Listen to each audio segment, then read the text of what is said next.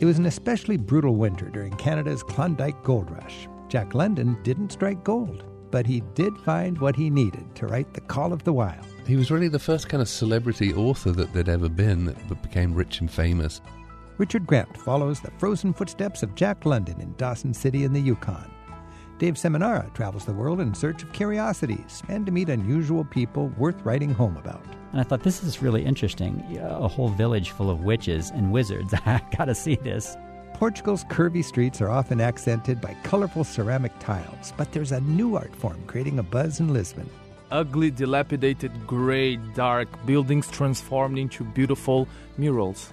Guides from Lisbon tell us what to look for in the city's architecture. Plus, we get a close up look at Mona Lisa at the Louvre in Paris. It's all just ahead on Travel with Rick Steves. Stay with us. Richard Grant explores Dawson City in the Yukon in the winter. He follows the trail of author Jack London when he tried his luck in the Klondike more than 120 years ago. And travel writer Dave Seminara tells us about the unusual people he met while exploring the margins of the Americas. That's coming up in just a bit. Let's start today's Travel with Rick Steves in Portugal. The architecture and the art of Portugal helps to tell the story of that small country squeezed between Spain and the Atlantic Ocean.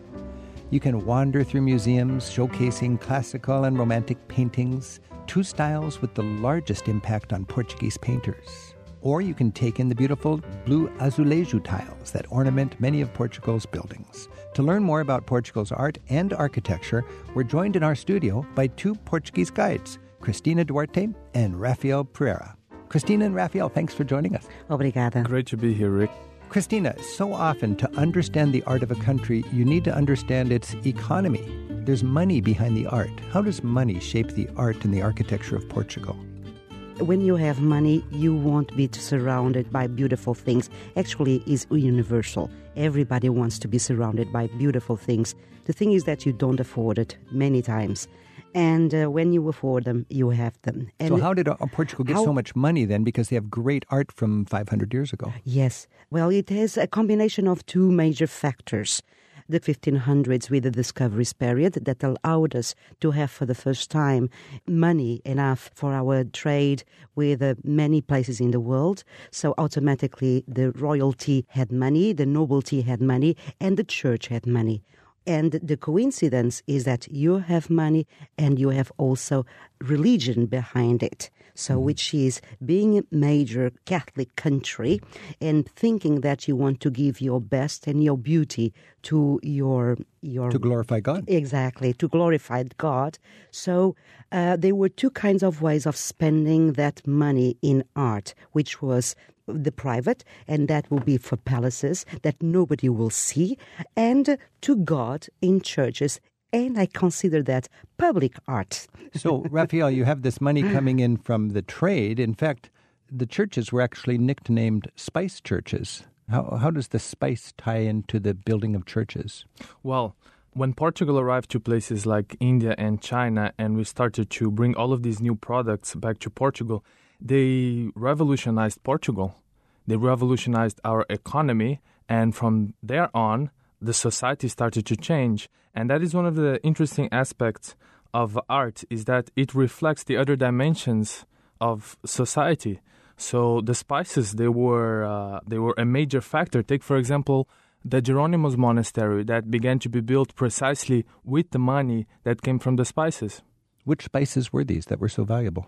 So you had uh, pepper, you had cinnamon, mm-hmm. uh, and many others. And Cristina, why would people spend so much money for pepper and cinnamon? Uh, to preserve, mostly is to preserve. So before uh, refrigeration. Yes. Also, to uh, pigments of uh, any kind for uh, linen or uh, oh, for dyeing, for, for, for, dyeing. color, yes, yeah.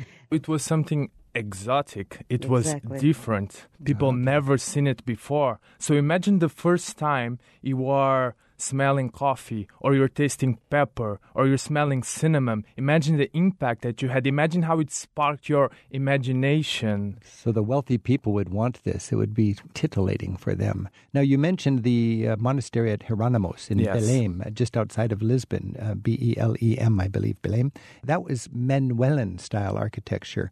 What is Manuelan? Where does that word come from? So, uh, the Manueline style is named after our King Manuel. Actually, the name was given only in the 19th century during the Romantic period, but King Manuel, he was one of the most important kings during our age of exploration. So he ruled from like the time of Columbus until 1520. He began to like rule in 1495 and then until Mhm. uh, the, the 1520s.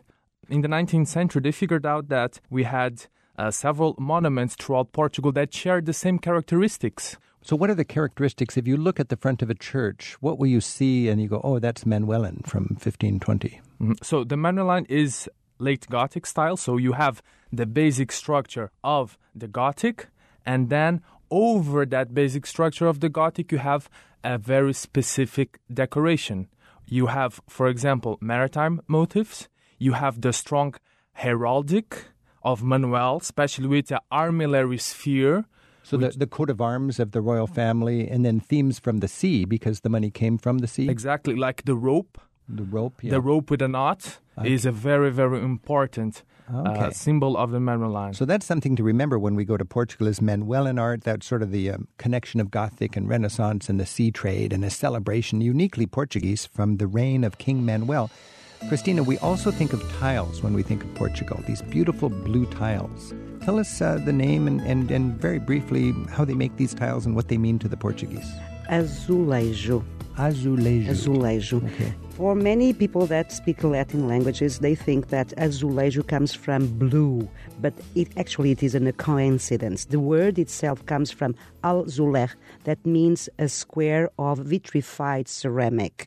So it is a technique, an ancient technique that came from the Persians and uh, went uh, throughout uh, till the western part of Europe and arrived to us uh, on around the 12th to the 13th century. Although in the 16th century, uh, in, a Italian found out a technique called majolica, and the technique was basically instead of uh, starting to paint and for the last firing with glaze, we right now do the other way around.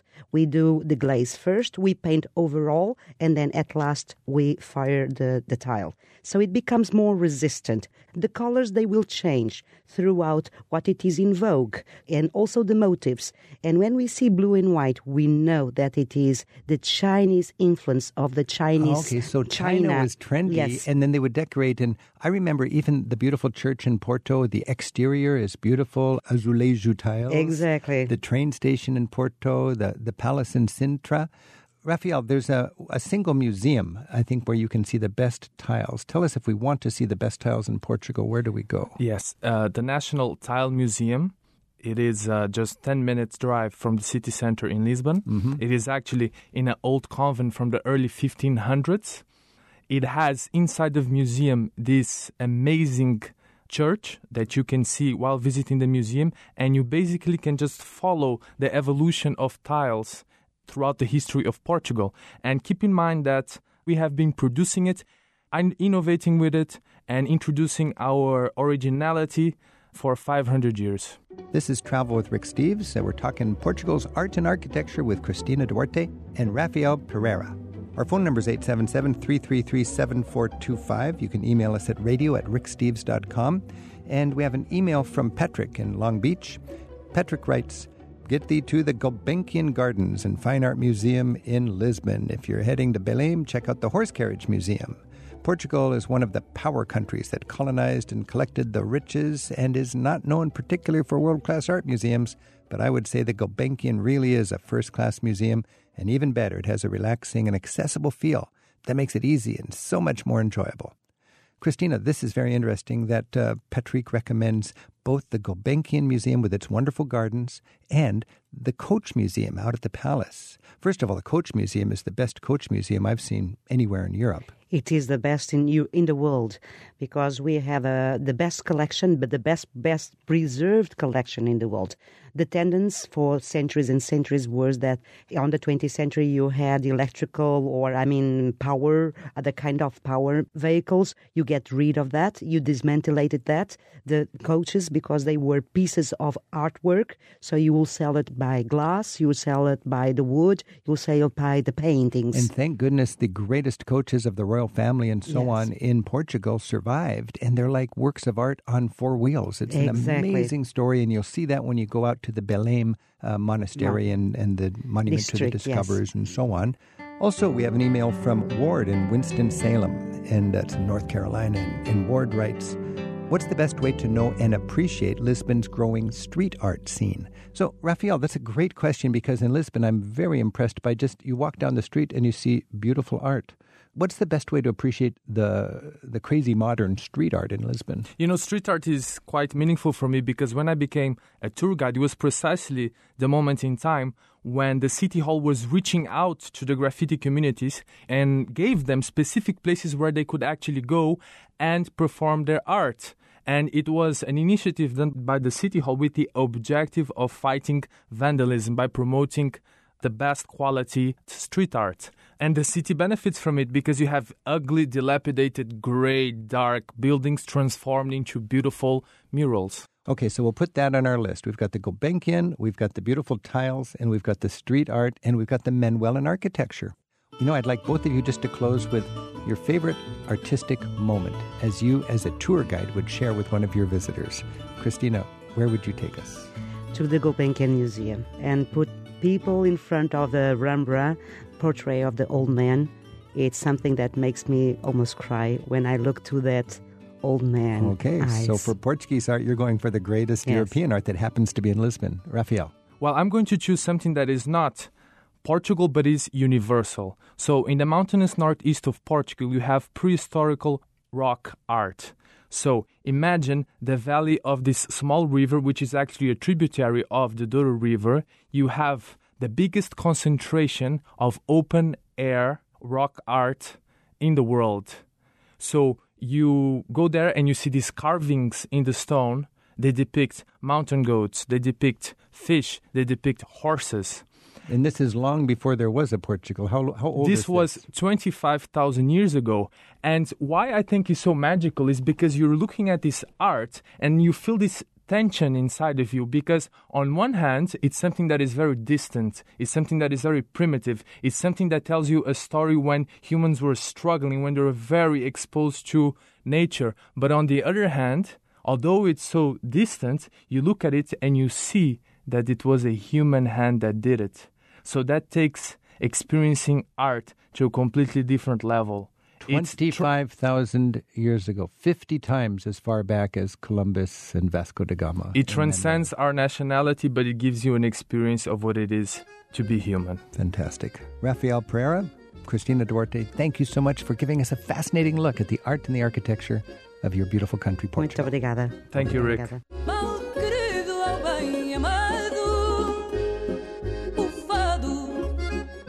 You can hear me describe my first encounter with Portugal's soulful fado music. It's in a program extra from my book, For the Love of Europe, that you'll find this week at ricksteves.com slash radio.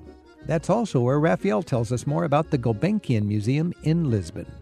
Crazy travels from South America to the Yukon are just ahead on Travel with Rick Steves. When a travel writer visits your town, you might find yourself immortalized in an article or book they write describing their travels. Dave Seminara has taken his family to see curiosities and meet memorable people across the United States and even deep into Latin America. He publishes these travel souvenirs in his books. A few years ago, Dave released Bed, Breakfasts, and Drunken Threats about their travels in what he calls the margins of Europe. He's with us now on Travel with Rick Steves to tell us about his travels in the Americas, which he includes in some three dozen entries in his book, Breakfast with Polygamists Dispatches from the Margins of the Americas.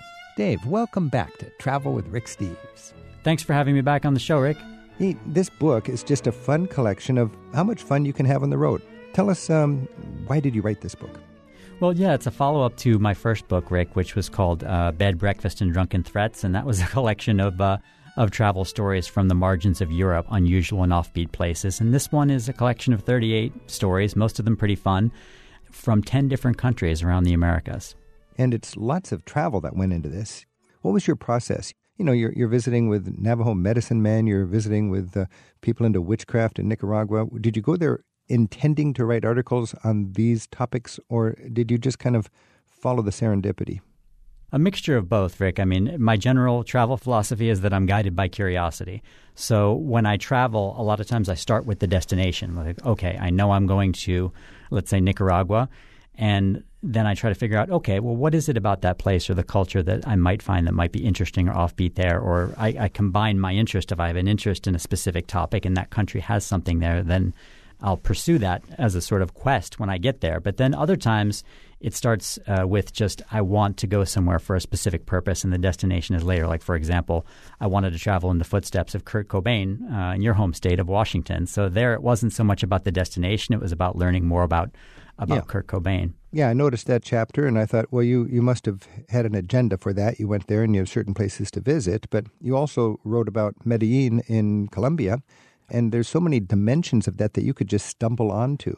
When you were in Colombia, Dave, did you ever encounter this um, sort of sport where they get together, drink beer, and it's like throwing horseshoes at little explosive caps? Yeah, Tejo. Tejo. I went into it. It's a so much fun. It's amazing. If you think about it, it's sort of like a barn where you've got these m- mud walls on an angle with explosive caps. And just like people throw horseshoes, you throw these hockey puck size um, metal um, missiles. And if they hit the cap, it explodes. And it's just fun. And it's free as long as you're drinking beer. Tell us about that sort of scene when you're at a Tejo uh, center in uh, Colombia, and it's a it's a dimension of that culture that you just stumble onto, and you go, "Yeah, I'm glad I'm in Colombia." Obviously you travel all the time with your kids, Rick. You know that some activities are good for kids and others aren't. And Tejo is played, you know, in a lot of bars and such. So I wondered whether my kids would like it or not. But my kids absolutely love Tejo. And the thing is, it, when you get the puck, um, when you hit your target, it makes a huge pop. Like I mean, it's actually Yeah. the noise of it is a little bit jarring, but my kids love that. So I mean, Tejo is a is a great family activity, and it is a window into the culture. It's very social too, because you meet other people who are playing, and you join on teams, and it's really fun. D- describe the energy and the noise and, and the fun when you're surrounded by that. I, I have a hard time describing it because it is so cool. Well, you're going to see. I mean, it's sort of like imagine uh, like beanbags, for example. If you're playing beanbags, that's about the distance that you're throwing these sort of puck. Like, I, I, there's a proper term that I, I don't know off the Puck top of my good head, enough. But Uh, a ho- cross between pucks, a horseshoe and a puck. Yeah. yeah, you're throwing them from about the same distance that you'd throw, um, you know, horseshoes, or if you're playing beanbags. So you're you're from that distance, and when you hit your target, as I said, you hear this tremendous pop. It sounds like a firecracker, basically. And if you don't, you hear this wonderful little thud as your puck Yeah. embeds in the mud. And then you got to go and pull it out of the mud like you just messed up and you're determined to do it again and make that explosion. it's an anticlimax, but like the energy and the excitement, especially for kids, when you hit the target and you hear that big pop, it's, it's really just it's a very social game, as you said, and it's fun. When you're on the road, all sorts of amazing things stumble right into your viewfinder, and you've got to put the camera down and actually get in there and become a temporary local. Tell us about Breakfast with Polygamists. How did that work its way into your book? When I was in Utah, obviously you want to visit the national uh, parks in Utah, and there's five of them, I believe. And um, the two that I was focused on were Canyonlands and Arches. But I, I'd heard also that there was an unusual community that I read about in an article in the Denver Post, which was written years ago, about a community called Rockland Ranch. And it's a community of about, let's say, 20 or 30 families, and their homes are blasted into an enormous rock. And they're essentially sort of cave homes, and most of the people who live in this community are polygamous. And I thought, this is someplace that I would like to find.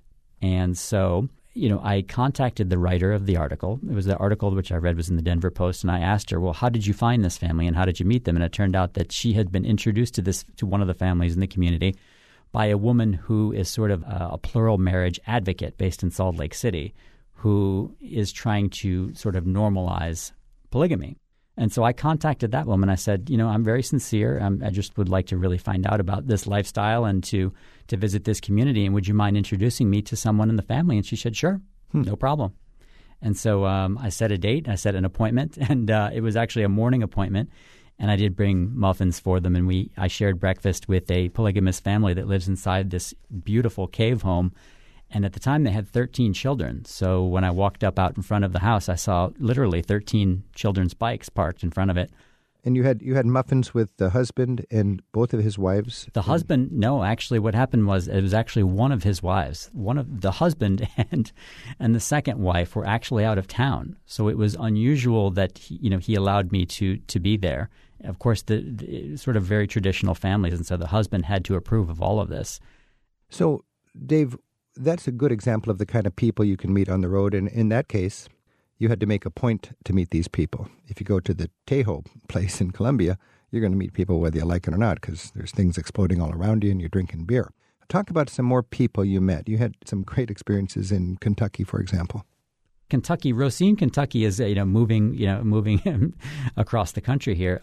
I'm really into bluegrass music and Apple traditional Appalachian music, and I'd heard about this amazing place called Rosine, Kentucky, which is home to I believe only about 40 people. It's just a little hamlet about an hour south of Owensboro. And it's really the home of bluegrass music because Bill Monroe, who is really the pioneer of bluegrass music, who's credited with really inventing bluegrass music, was born there and raised there. And uh, every Friday night, um, except for January and February when it's a little too cold, basically from March through Christmas, they have this incredible jam at this uh, at this barn, at this old barn in this tiny little hamlet in Kentucky. And I read about this, and um, you know, I went to this place and I made so many friends there, and uh, they invited my children on stage to sing, and it's just it's it's an incredible experience. It's an incredible community, and people in this area, I swear, it seems like they all live to be about ninety or 100 Mhm. because people who senior citizens from all over the area and people of all ages really but you see people who are 85 90 years Hmm. old dancing on the dance floor and getting up on stage and playing music and it's an incredible um, really rich part of the culture of this region and it's something that's totally free they pass the hat you know for donations just to have you know some heat space heaters and stuff like that in the barn but it's basically just an organic and free experience it's completely not touristed at all And you called it a bluegrass high in Kentucky. I love bluegrass music when I'm traveling, and to see that would be a highlight of a trip, I would think. It is absolutely, and you know, and anybody can go to this uh, to this event too. It usually starts up like around six o'clock every Friday evening, and actually sometimes uh, they get really well known people who come and play at this jam. Most of the time, though, it's just local people who get up and play their music. And the incredible thing is how talented they are. I mean, you hear these people singing and playing the banjo, and, and you're like, Ooh, why isn't this person famous? Why don't they have a recording contract? They're good. They're amazingly good. This is Travel with Rick Steves. We're talking with travel writer Dave Seminara. He's compiled dozens of his travel essays into his latest book, Breakfast with Polygamists. His website is daveseminara.com. Dave, you write about visiting with the Navajo medicine man. Tell us a little bit about that. Sure. Well, I'm interested in traditional medicines generally. I've had some health problems in my life, and like a lot of, I think, Americans, you get frustrated with traditional doctors in the U.S., and you, you can't help but wonder well, what about traditional medicines? What did people do 50 or 100 or 200 years ago when they were sick? Mm-hmm. And so when I travel to a lot of places, there's several stories in this book of me trying to meet traditional healers and traditional medicine, men and even witches in Nicaragua and in Belize. But this, in this particular case, I was visiting Monument Valley, which is a, just an, an incredible part of the of the world in the Four Corners region. And I was in the Navajo reservation, and I'd heard about Navajo medicine men and how that on the Navajo reservation that many people don't trust traditional doctors and they still go to traditional Navajo medicine men. So I wanted to meet one. And um, I spoke to the person that, owned the uh, bed and breakfast that I was staying at and asked if this was you know possible to meet someone. And of course, the first question they asked was, well, are you willing to pay? And you know, generally, of course, you know, as a traveler, you like to have experiences that aren't commercial, where you're not making a transaction. Like, okay, let me pay someone. Right. But he said that usually medicine, you know, Navajo medicine men, they consider themselves just like doctors. When you go to the doctor, you pay a copay of forty dollars. So why shouldn't you pay something for the medicine men? So I said, okay, I am willing to pay. How much? how much does he want? And uh, the answer was fifty bucks. And I said, okay, it's worth it to meet a Navajo medicine man for fifty bucks. It's worth an hour of his time to see what he would say.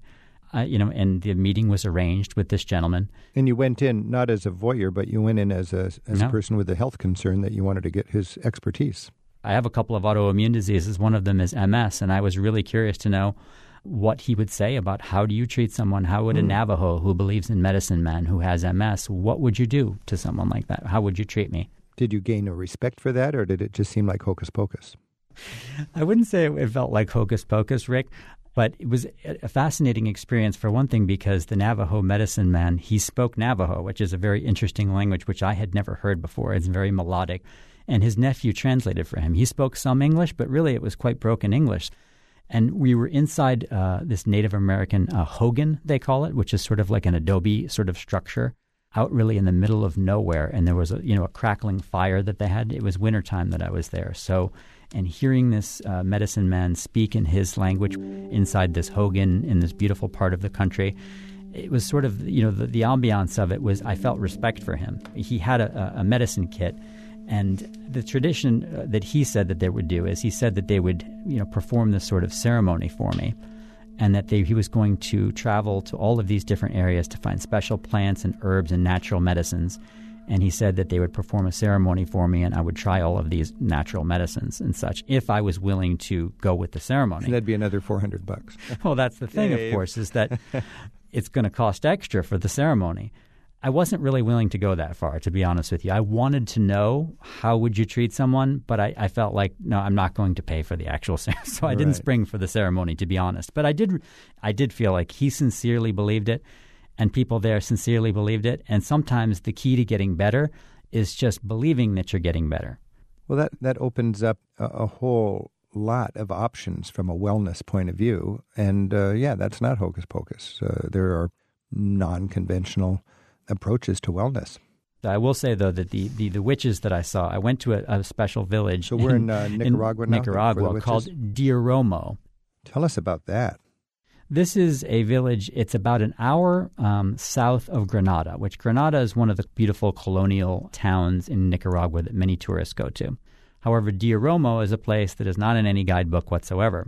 But I'd heard about it. I'd heard that it's a place where there's about 15 or 20 witches. It's a small village, but it's well known for brujos, which brujo is the word for witch in, in Spanish. And I thought this is really interesting. A whole a whole village full of witches and wizards. I got to see this. So I actually recruited a couple of guys from the hotel, and this was great because usually people at a hotel they either want to make money off of you or give you very commercial recommendations. But these guys told me about this village, and they said we'd actually like to go with you because we've heard about it. We've never been there ourselves, and they didn't charge me any money either. Two guys from the hotel came with me.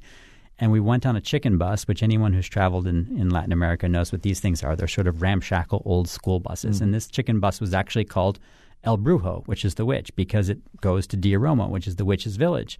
And there's a whole little cottage industry in this village, and it's mostly not it's mostly local people who consult these witches too. It's not tourists, very few tourists. And you go there, you get off the chicken bus in the main square of this village, and there's all of these little uh, these sort of three wheeled, I think they're called sidomos and they will take you to a witch, the witch of your choice, basically. And I met with both a witch and a wizard, and um, the wizard wanted to give me a special bath and charged me the equivalent of I think two hundred and seventeen dollars or something like that. And he said that he could cure male pattern baldness. Uh, impotence. He said that he could make ugly people seem more attractive. He said that you know, for men who lose their wives, I asked him what sort of customers do you usually get, what sort of clients, and he said, well, sometimes I get men whose wives have left them, and I can make the wife come back and things of that nature. So I did feel like they were, you know, basically scamming people. However, I could see that people there actually believed in it, just the same way people here might go for tarot card readings or Right. consult psychics. I felt like it was the same sort of deal. So I had more respect for the Navajo medicine men. Than Than the the, witches in, in. Diriomo, but I loved the adventure of going to this little village and meeting these witches and wizards. I mean, it was priceless. Dave Seminara writes about the people he meets in his travels around the margins of the Americas in his book Breakfast with Polygamists. He's also written Footsteps of Federer to describe his pilgrimage to the home turf in Switzerland of the famous tennis player Roger Federer. Dave's newest collection follows travelers from the Arctic to Niihau. It's called Mad Travelers, a tale of wanderlust, greed, and the quest to reach the ends of the earth. We have links to Dave's work with this week's show at ricksteves.com slash radio. Of, of all of your visits this way, Dave, as you've had Mhm. your own health concerns that you're kind of exploring, where did you really feel like, oh, I'm I've learned something. I'm I'm I'm better for that. You mean as far as the medicine men and the natural healing goes? Yeah. Well, I think the, the, I met a guy named Harry Guy, which is a wonderful name, but there's a guy named Harry Guy who runs a, a business, I believe it was called Jungle Medicines or Jungle Remedies in a small town in Belize. Is he a wizard? No, he he's an actually Just a hairy guy. He's just a hairy guy who has natural remedies, and what he calls himself is a bush doctor. So bush doctors are they're not witches at all, but basically they're natural. They they believe in natural medicine. They find what they call are bush remedies. So they go out into the jungle, and they found natu- natural potions. Right. And this guy had everything. He, he treats um, cancer. He has potions for cancer. He has potions for erectile dysfunction. He has potions for HIV and all of these other things. Right. And he gave me his whole spiel, and I thought I did feel like it was hocus pocus. However, he pulled out an entire album he had of testimonials hmm. from lots of different people, and they were in English because you know they speak English in Belize, and and several of them were from Americans. And he had all of these people saying, "You can't believe how much better I am," and so on and so forth. And these were not; they were clearly like handwritten letters. They were not things that somebody could fake. I wrote that story several years ago, and I also posted a video about Harry Guy on YouTube. Rick, amazingly, this is probably seven years ago now. Mm-hmm. Every month, I still get emails from people who have either read the story or seen the video on YouTube and say, "Hey, can you give me Harry Guy's email address because I would like to try his potion for this, that, or the other thing." But it's about the adventure. It's not to me just the what is the potion or what's in the potion or whatever, but it's about the adventure of finding these people because they're not yeah, on that's TripAdvisor. So you could have called your book not Breakfast with Polygamists, but Cocktails with Harry Guy. yeah, but my first book was called Bed, Breakfast, and Drunken Threats, and I wanted to keep the breakfast theme. There you go. This is Travel with Rick Steves. We've been talking with Dave Seminara. His book is Breakfast with Polygamist, and it's a lot more than that. Dave, thanks so much for joining us. My pleasure. Thank you, Rick. Less than a third of the would be prospectors who dreamed of getting rich in the Klondike Gold Rush in the far northwest of Canada would actually make it that far. And 1897 turned out to be an especially harsh winter, where even the strongest whiskey would freeze solid at 50 below.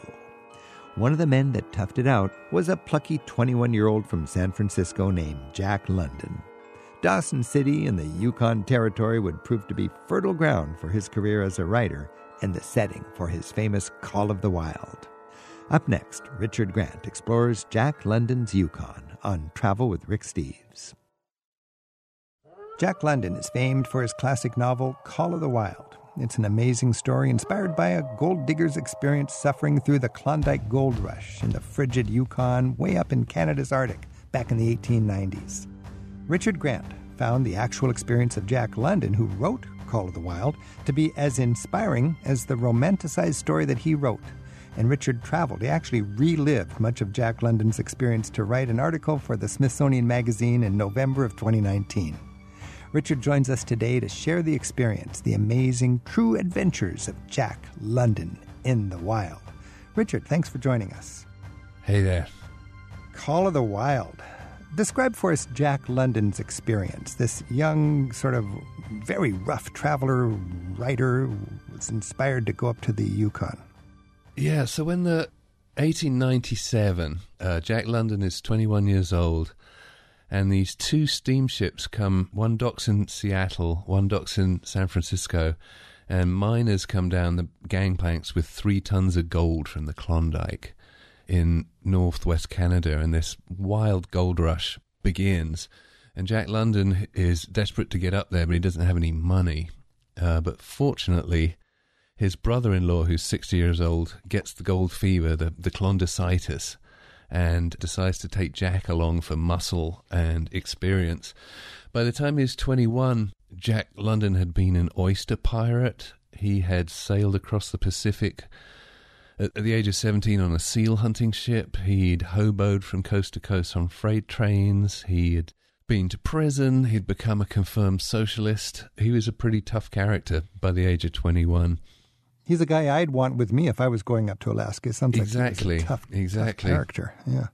And he, he loved to read books, and he had a very vague idea that maybe one day he might want to try his hand at writing. So, along with all their equipment, uh, he threw in um, some Milton and some Darwin and a few other books. And then they sailed up to Alaska, and then they had to get all their gear over the uh, glaciated Alaskan mountains. And uh, just to begin their, their journey to the Klondike, I think 100,000 people set out for the Klondike, but only 30,000 made it. And Jack London was in the first wave. You know, the famous, uh, what was that pass that people go up uh, back and forth? The Chilkoot Yeah, Chil- Pass. Exactly. And, yeah. you know, reading your article, I, I didn't realize that these stampeders, you know, 100,000 people, they had tons of gear. They had to go up and down 20 or 30 times this Chilkoot Pass. I look at it, I have a tough time with a backpack doing it once. They had to Right. go up and down and up and down to get their ton of gear and provisions over the pass to go from Juneau to Dawson City. Right. I mean, Jack London himself had 2,000 pounds of gear. So he would put a 100 pounds on his back and walk, walk for a mile, dump it, walk back, and then get a, another 100 pounds on his back. He'd have to do that, what, 20 times? And then you, you, wrote about how Jack was like, he was the guy that could run the rapids in a raft. Other people would say, no way, I'm not going through that white water with all my gear, and they'd porterage it around. But Jack would say, no, let's do it. And he'd hop in with his with his brother-in-law, and he'd, he'd take it through the rapids way up there. Right. In a boat that they built by cutting down spruce trees and sawing up the boards and nailing together. Okay, and then he got to the Klondike, and he wrote about it like it was 40 days uh, living in a refrigerator and uh, gave us the call of the wild. And then you decided to go there and retrace his steps. What was that like? Well, I'd never been to the Yukon before, and I, I did not hump 2,000 pounds of gear over the mountains and make my own boat. I flew into Dawson City, where he spent part of the winter of 1897. So you get there, you stay in a B&B So- right on the river. So I stayed in this hotel um, where they serve a sourdough cocktail. I don't know if you've ever come across one of those, but it's a, it's a pickled, mummified human toe in a shot of liquor. And you have to, the toe has to touch your lips, and then you get a certificate. So anyway, I had a few sourdough cocktails. You can go and see Jack London's cabin where he spent the winter. So wait a minute. First of all, this is a human toe in a cocktail. Is this because with gangrene and the, in the freezing weather, a lot of people would lose their toes, and some entrepreneurial bartender would say, "Let's keep it." Yeah, the the tradition began with a with a frostbitten toe, and hmm. I think somebody like shoved it in a drink, and it, it became a thing. It was so cold, your spit would turn to ice before it hit the snow. Yeah, that's a famous Jack London story where that, that image is used.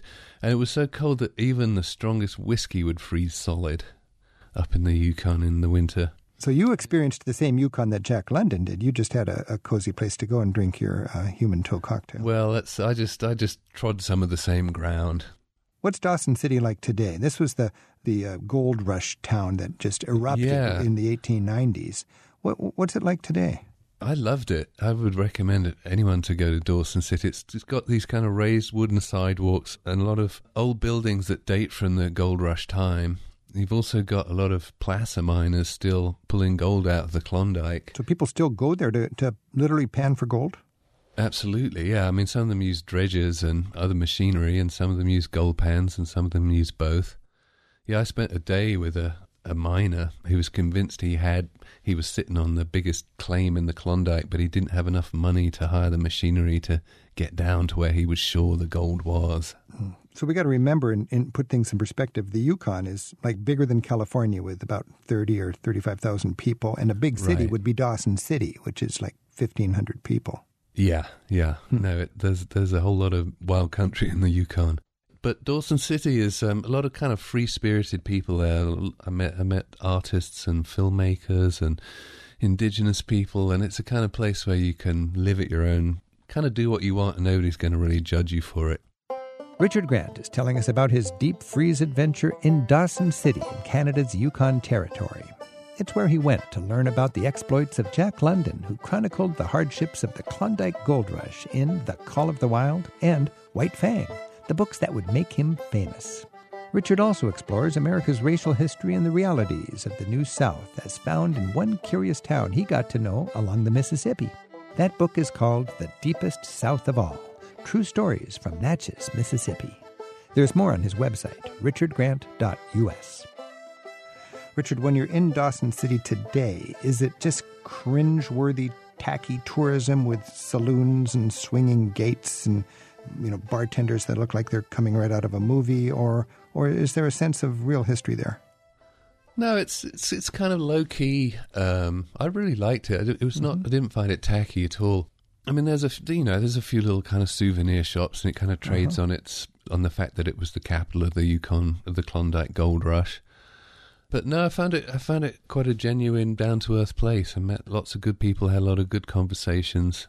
Yeah, I would I would go back in a heartbeat. So you went there as a writer. Jack London Yeah. went there as a writer. You're a rugged, adventurous guy. Probably not on the scale of Jack London, but Absolutely rugged not. and adventurous nevertheless. As a writer, uh, you you you learned a little bit about what was in Jack London's head when he was there. What did you learn, and what were some great moments for you as a writer? Well, actually, what I mean, the, one of the great moments was actually not in Dawson City in the Yukon. I, I went to the Huntington Library in L.A. and went through Jack London's papers and found the handwritten journal that he started keeping in the Yukon. I mean, he was really going there to get rich. He just had a vague idea that he might be a writer. Well, the irony is he might not have got rich with the gold, but he within three years of his experience, he was the most well-paid short story writer in the United States at the age of twenty-four. Exactly. Yeah, Yukon was where he decided to really become a writer, and, and Yukon gave him his subject material. It's like Call of the Wild, uh, you know, is about a, a dog named Buck. Well, that actual dog was living in Dawson City. His name was Jack. He was a 140 pound dog. And Jack London had a real affinity with all animals, but dogs in particular. And uh, he mined that, he mined his experiences in Yukon for, for fiction.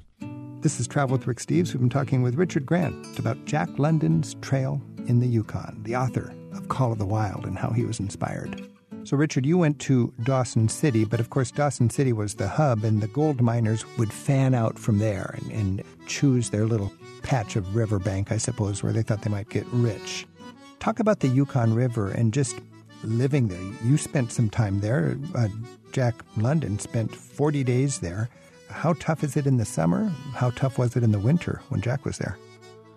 Okay, so when Jack went down to Dawson City to file a claim, I think it was in October, and the river was, you know, the Yukon River is the third biggest river in North America after the Mississippi and the Mackenzie, but it usually freezes solid sometime in October.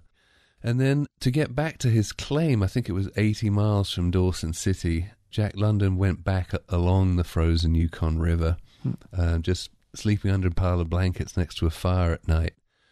And the weather records and his own recollections say that it was about 70 below zero when he was doing that. Then he spent the winter in this 12 by 8, I think, cabin. And they would keep a fire burning in the middle of the cabin in a stove, in a, in a metal stove. But you could, meat was still frozen on a shelf inside the cabin with the fire going. And they spent this very tough winter kind of sleeping on spruce boughs and trying to thaw the ground to mine for gold and not really finding any. I mean, just think about that minute. For let's say 40, 50 degrees below zero, you know, you're going to dig the ground for gold. No, you got to thaw it first before you dig for it. You're Right, thirsty, you want right. some water, you got to take your hatchet out and chop it out of the river and then melt it. That is brutal. Yeah, I met a woman in, in Dawson City, and she had bought up an old, I think it was an old brothel, and she was turning it into um, a kind of hotel and bed and breakfast, I think. But she lived on the other side of the Dawson River. She was a single mom, and in the middle of the winter, you know, 70, 80 below, she would strap her little kids into a sled, and then she had a dog team, and she would sled dog across the frozen river, and then start working on this old brothel So there is that culture there today. People that just enjoy letting dogs pull them around on a frozen river and uh, Yeah. I being I so got, cold got, when you spit, the, the spit turns to ice before it hits I the got, snow. I got roundly mocked um, by a bunch of women in Dawson City because I said in, I suggested in my story that uh, 70 below zero was really cold, and they were like, "That's nothing." you know, I can't imagine it now, but I cannot imagine it in a day when you could not find refuge in a place with, with some heat. And for him to live 40 days and 40 nights in a cabin with an ice floor Yeah, is just mind boggling. And he was just in his early 20s and he became the most famous American short story writer of his age. Yeah, he was really the first kind of celebrity author that there'd ever been that became rich and famous. And once he started making money, he lived a very grand life, built a huge mansion for himself, and sailed around the world on his on his own boat, and was you know in and out of the headlines all the time. And but when he was 40 years old, he had spent his life and died of alcoholism. Yeah, died of kidney disease that was kind of um, made worse by alcohol, and also his refusal to eat anything that wasn't uh, game meat. He just he was convinced that he had a natural affinity with wolves. He liked to eat just rare meat, uh, rare ducks, and apparently that was really hard on his kidneys too. He used to call himself the wolf, I think. Have you uh, read the novel or, or seen the movie since you got back? And uh, it makes the Call of the Wild a little bit of a different story if you know a little more about the backstory. Yeah, no, I haven't. I've, I mean, I read the book while I was up there, sit, sitting in my hotel in Dawson City. I say I really enjoyed it. You know, after talking with you, I think I'm going to enjoy looking at that and just think about the man who made that possible with his adventurous spirit. And Richard Grant, thank you for your adventurous spirit to, to follow in the tracks of Jack London and give us uh, a better understanding of today's Call of the Wild. All right, always great to be on the show, Rick. Thanks, Richard. Take care. We'll talk again. Whispers of the north, the river and the shore, in a land that tested Eskimos ten thousand years before.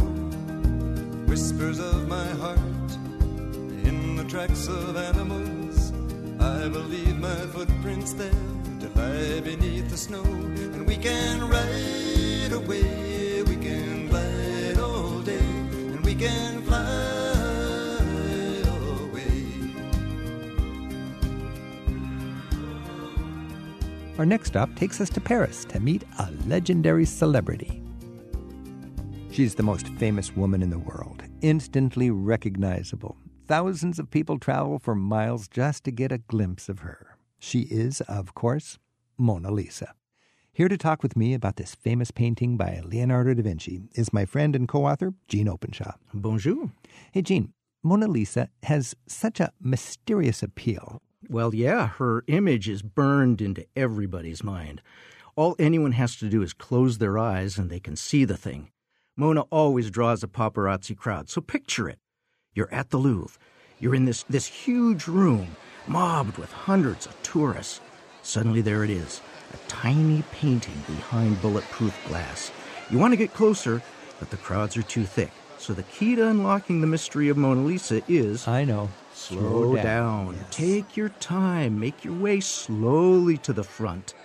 And soon, ah, your eyes lock onto Mona's, and suddenly, You're in her world. You're 500 years ago. yes, it's like you're in a hazy summer day. There's a beautiful long haired woman. She's sitting on a balcony. She rests her arm lightly on the armrest. She turns her body toward you, looks directly at you with those eyes, very intense. Hmm. She smiles. Or does she? Yeah, it's just you, her, and a sweeping landscape in the distance. So finally, your patience has been rewarded, and you've entered the mysterious realm of Mona Lisa. Gene, it seems that although the first glance of Mona Lisa is often pretty straightforward, it's just like a portrait, there's actually a lot going on there. You can look deeper, you can appreciate the layers of mystery. Yeah, first is that it actually is a portrait. It's a real person, and it looks like a real person. Uh, scholars think her name was Lisa del Giocondo. She was the wife of a wealthy Florentine uh, merchant. But other scholars have other theories. Some people even think it was Leonardo himself. It's a fascinating story, really. I mean, it was Leonardo's personal favorite painting, wasn't it? It was. He, of course, was from Florence, from I- Italian, but he took it to France, worked for the King of France. Francois I made it the centerpiece of his royal collection. Hmm. Then his successor, Louis XIV, took it to Versailles. Napoleon even hung it in his own bedroom. So she's been in a lot of bedrooms. Yes. And then it was stolen, wasn't it? It was stolen. It was ago. like like about a century ago. It was stolen that made it even more famous. Headlines all around the world. To me, what's most impressive, it's the one piece of art that Leonardo kept in his possession until the very end, until he died. Yes, he worked on it until he died. You know, it kind of encapsulates all of his genius. It's got the pyramid shaped body. It's he used oil painting, which was very innovative at the time. And what was that? that He had this process for showing depth in a in a subtle way. They call it sfumato, yeah. So, like, if you think of that landscape behind Mona Lisa, it seems endless and hazy. And even Mona's smile is enigmatic because the corners of her mouth are hazy themselves. You can't really see is she smiling? Is she frowning? You don't really know her mood. Nothing happens accidentally with Leonardo. I think that mystery was painted in there intentionally. Well, whatever Leonardo did have in mind, we'll never know. He tweaked it for years, and when he finally died, I think it was in 1519, only then was the painting done, finished or not, leaving us with the enduring mystery of Mona. Gene, for centuries, this simple painting has, has really held the world in its spell. Yeah, it's been used by you know, TV advertisers to sell everything from perfume to pizza. And today it's in the Louvre, and it's just, you, you can't miss it. It's just, the, mobs are right there. With all those sweaty people around her, it's the only painting you can actually hear. Gene, it's been fun riffing on culture with you. It's always a good reminder that a little art and history can add a whole new dimension to your travels. Thanks. Thank you. Are you warm? Are you real, Mona Lisa? Or just a cold and lonely, lovely work of art? Travel with Rick Steves is produced by Tim Tattan, Kaz Murrah Hall, and Donna Bardsley at Rick Steves Europe in Edmonds, Washington. Website uploads are by Andrew Wakeling and Sherry Court. Special thanks to our colleagues at WUSF Tampa and KUAT Tucson for their help this week. Find out more about our guests and listen to a podcast version of the show at ricksteves.com slash radio. My public television miniseries, Rick Steves' Art of Europe, takes you on an exciting sweep through the entire awe inspiring story of European art history in six hours. Watch the series from the Parthenon to Picasso on your local station or stream it on PBS Passport or at ricksteves.com.